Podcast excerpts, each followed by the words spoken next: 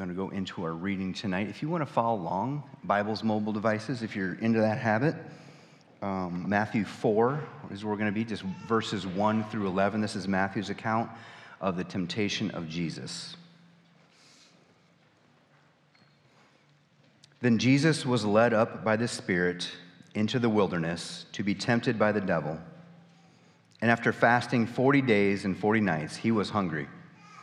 And the tempter came and said to him, If you are the Son of God, command these stones to become loaves of bread. But he answered, It is written, Man shall not live by bread alone, but by every word that comes from the mouth of God. Then the devil took him to the holy city and set him upon the pinnacle of the temple and said to him, If you are the Son of God, throw yourself down, for it is written, He will command His angels concerning you, and on their hands they will bear you up, lest you strike your foot against a stone. Jesus said to him, Again it is written, You shall not put the Lord your God to the test. Again the devil took him to a very high mountain and showed him all the kingdoms of the world and their glory. And he said to him, All these I will give you, if you will fall down and worship me. Then Jesus said to him, Begone, Satan, for it is written, You shall worship the Lord your God, and him only shall you serve. Then the devil left him, and behold, angels came and were ministering to him. This is the word of the Lord.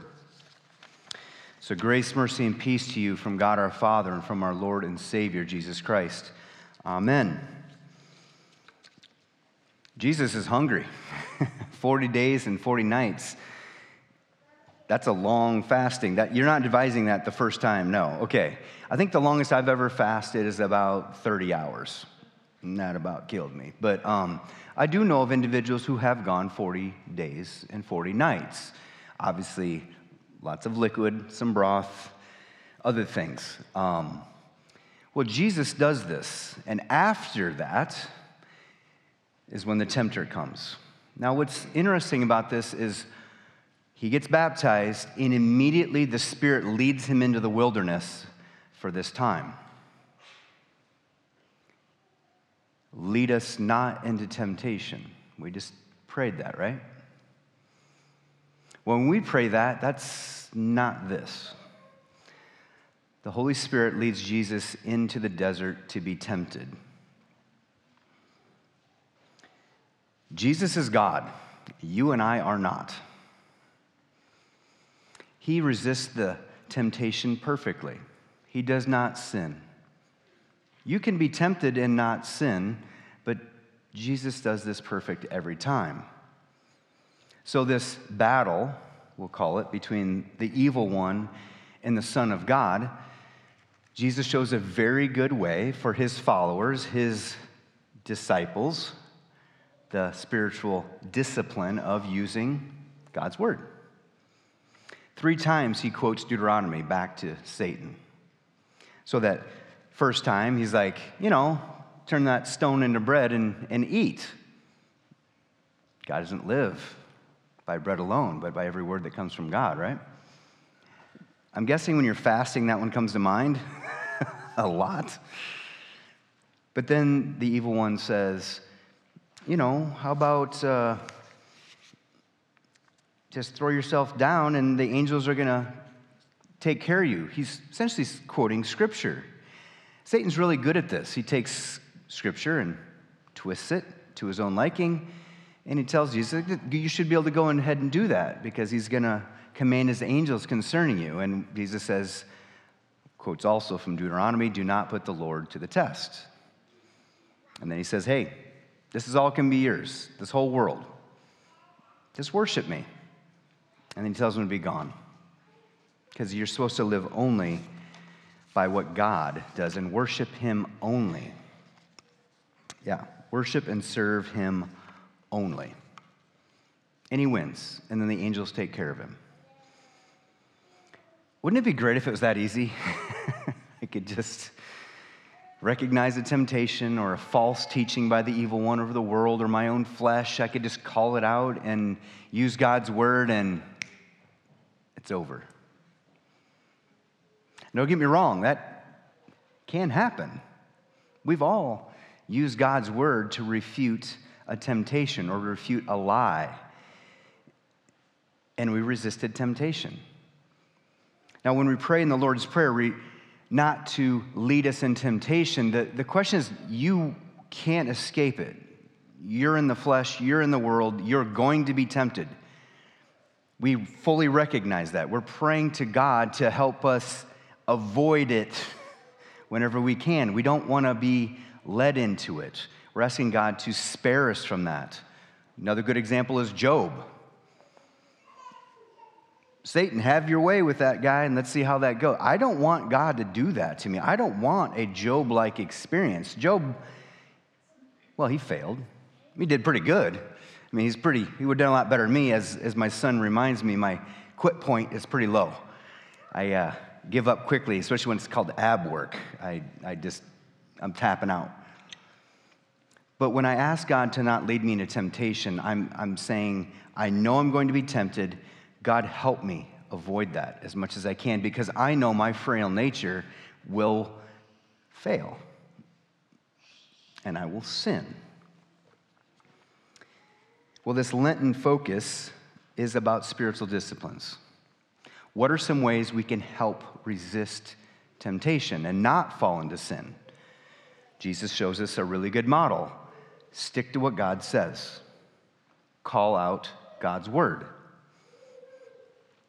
There's a lot of other things we can do, like fasting. Maybe it's a prayer time. Maybe it's an intentional time of day you set an alarm.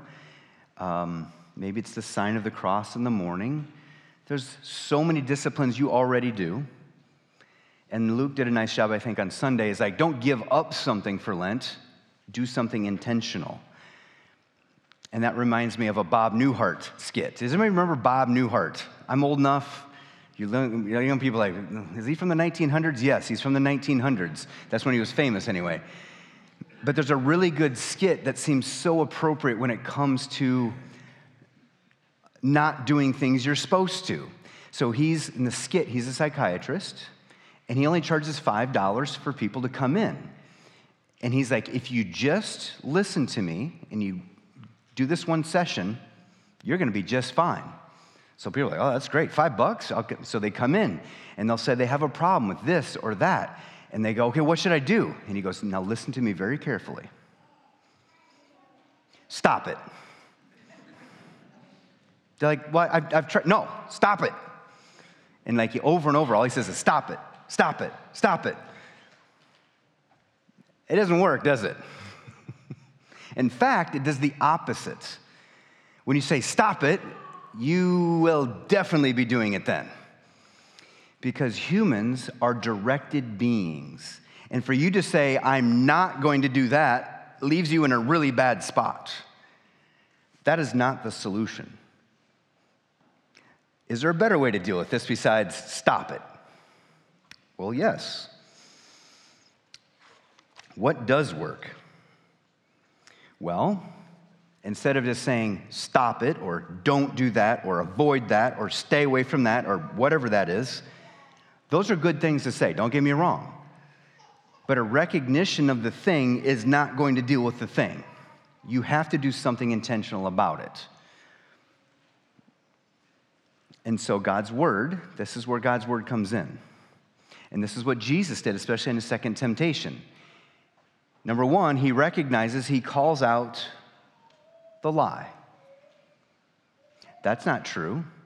That's not right. I'm not supposed to do that. But then he doesn't leave it there, he replaces it with God's truth. So, you call the thing out, recognize it, acknowledge it, but then you must also then be redirected. This is the kind of like the repent thing, the change of course to where you're supposed to go, and God's word is the source of that direction. And then, what about things like habitual sins, addictions, substance abuse, drugs, pornography, social media, endless scrolling? Needing satisfaction from shopping and status or famous, or you just keep going down and down and down and down the list.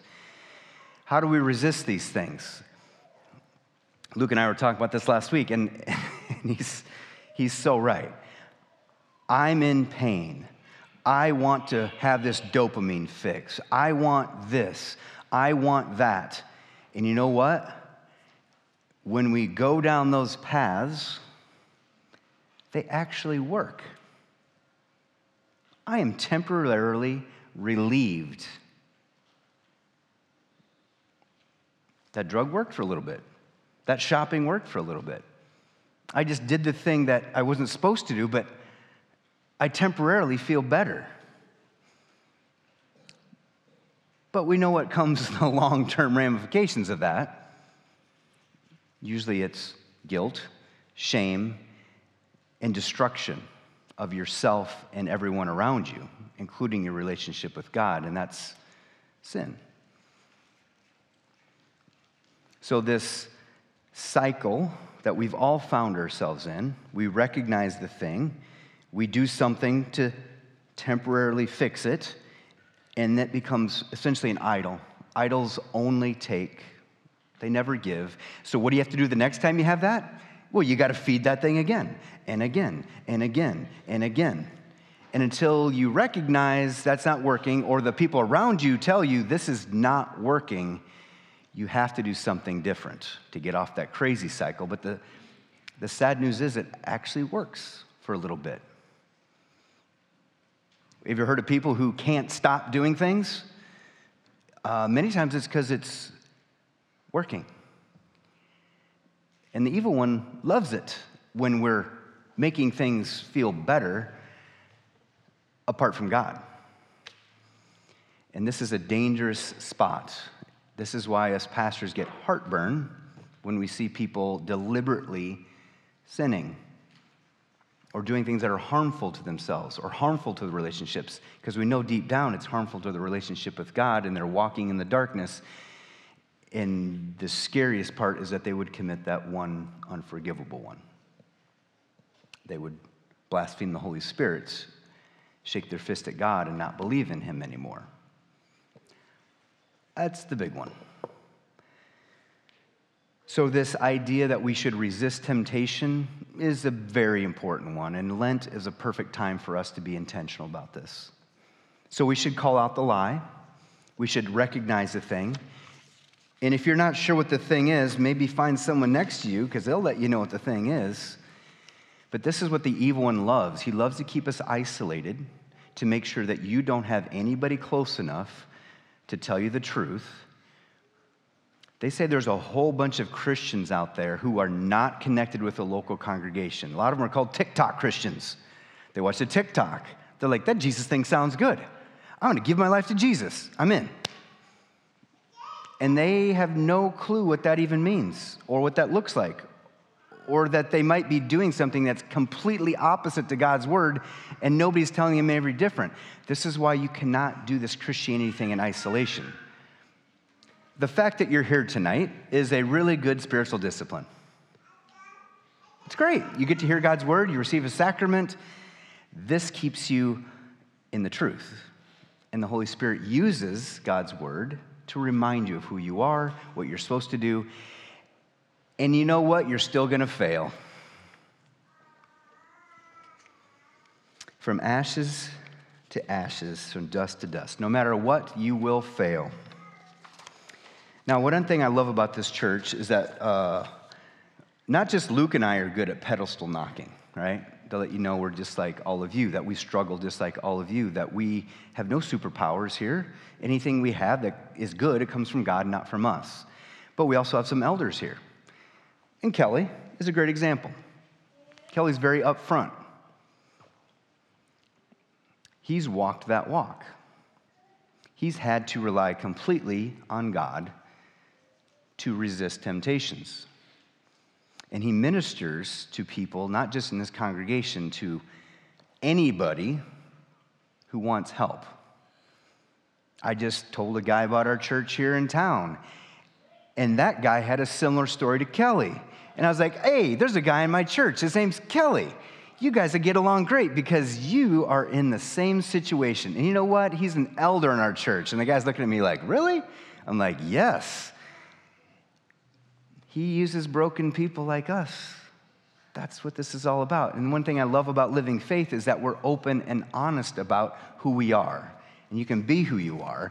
And then we're going to encourage you to resist temptation, to turn away from sin, and walk the way that God would want you to walk. And every time you fail, you get to be forgiven. And guys like Kelly embody that. They walk it. They understand when guys like me who struggle, he's a, he's a brother, right? We're a band of brothers. And if you have anybody in this world, you obviously have pastors and elders who are willing to walk the walk with you. So if there is something, especially that's been nagging you a long, long time, and you're like, you know what? I need to do this with somebody. Maybe this is the year. Now, I've tried to kick lots of addictive things and try to quit lots of things. And if I didn't have God and another Christian with me, there's no way. There's no success. Kelly would say the same thing. Everybody I know who's gone through this, you need a community, you need a close brother or sister in Christ, and you need God's word. Jesus gets what it's like to be tempted. He's been tempted in every way, yet he did not sin. But that doesn't mean he doesn't know what you're going through, he understands. There's one verse I come back to quite a bit, and it helps remind me. You know, when I say call out the lie and replace it with the truth, this is one truth that I come back to. 1 Corinthians 10 12 and 13. I usually just do 13, but I thought 12 would be good for tonight. It says, Therefore, let anyone who thinks that he stands take heed lest he fall. So if anybody thinks they got it figured out in here, pride becomes before the fall. Nobody's got it figured out. There is no arriving at this thing called being a disciple, being disciplined. There is, there's no end to this until you die or Jesus comes back. This is the spiritual battle we're all in. But, chapter, verse 13, no temptation has overtaken you that is not common to man. You're not the first person, nor will you be the last that has to deal with this. God is faithful. He will not let you be tempted beyond your ability, but you will be but with the temptation he will also provide a way of escape that you may be able to endure it. The language there is one of escape. There is a way out. And most of the time when I fail is I don't do this. I don't remind myself I don't turn to God. I don't call it the lie and replace it with the truth. I don't call a buddy in Christ. I try I stay isolated. The opposite of all that is the way to do the spiritual discipline thing. Don't do this thing alone. Find someone you can confide in, someone who will pray for you, who will understand. And the great thing about habitual things, you will fail.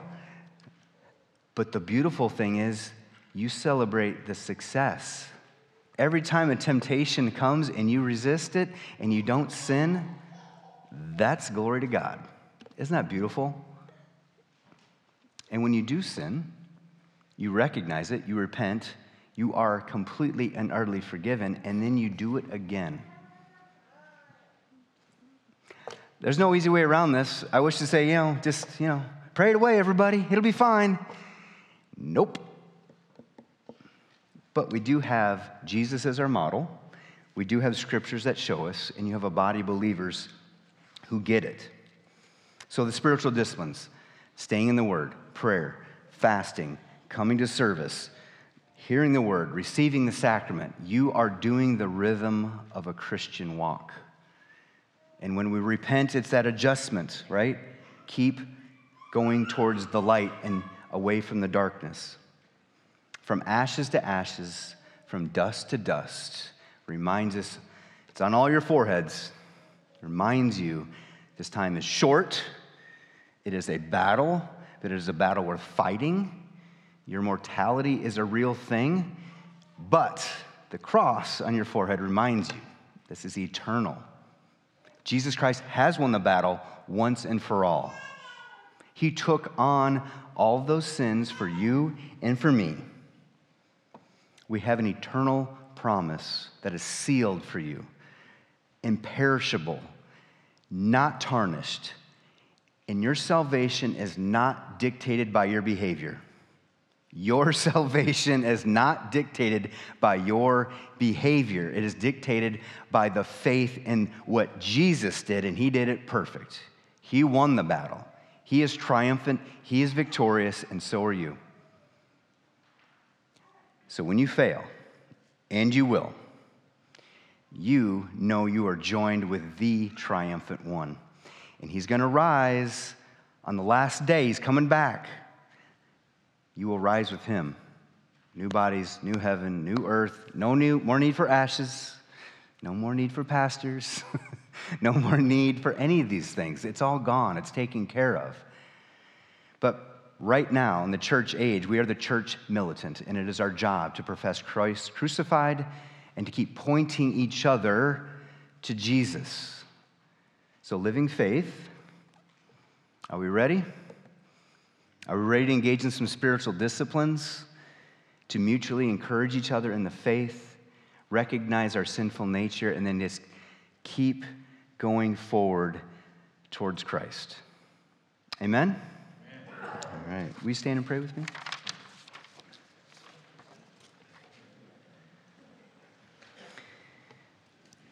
Dear Heavenly Father, it is so good knowing that you are the one in control. That you have given us the power and strength by the power of your Holy Spirit to resist temptation.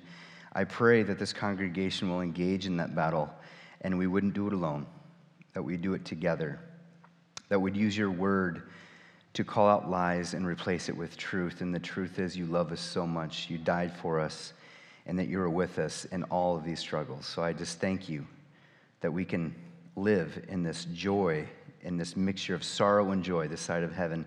And let us engage in spiritual disciplines to fight these spiritual battles. In Jesus' name we pray. Amen. Receive the benediction. The Lord bless you and keep you. The Lord make his face shine upon you and be gracious unto you. The Lord look upon you with favor and give you his peace. Have a wonderful rest of the week.